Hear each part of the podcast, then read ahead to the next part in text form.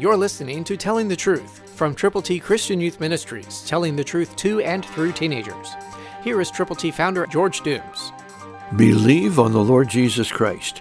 His divine power has given to us all things that pertain to life and godliness. 2 Peter 1:3, the beginning of that verse. Do you really know Jesus? Have you believed on him? If so, his divine power has given to us, to you and to me, and to every other believer, all things that pertain to life and godliness. What a wonderful promise that is, and you can abide by it and you can live in it. If you've really trusted Jesus, what he wants us to do is to read his word, to bask in his presence, to let him speak to us through the divine, completely inspired, reliable word of God.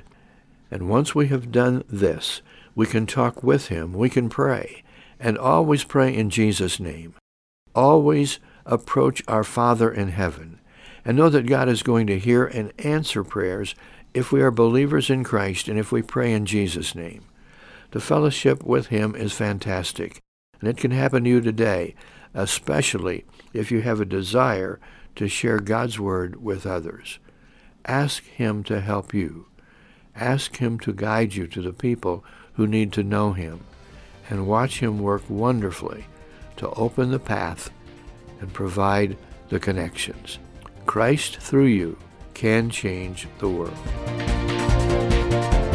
For your free copy of the Telling the Truth newsletter, call 812-867-2418, 812-867-2418, or write Triple T, 13,000 U.S. 41 North, Evansville, Indiana, 47725.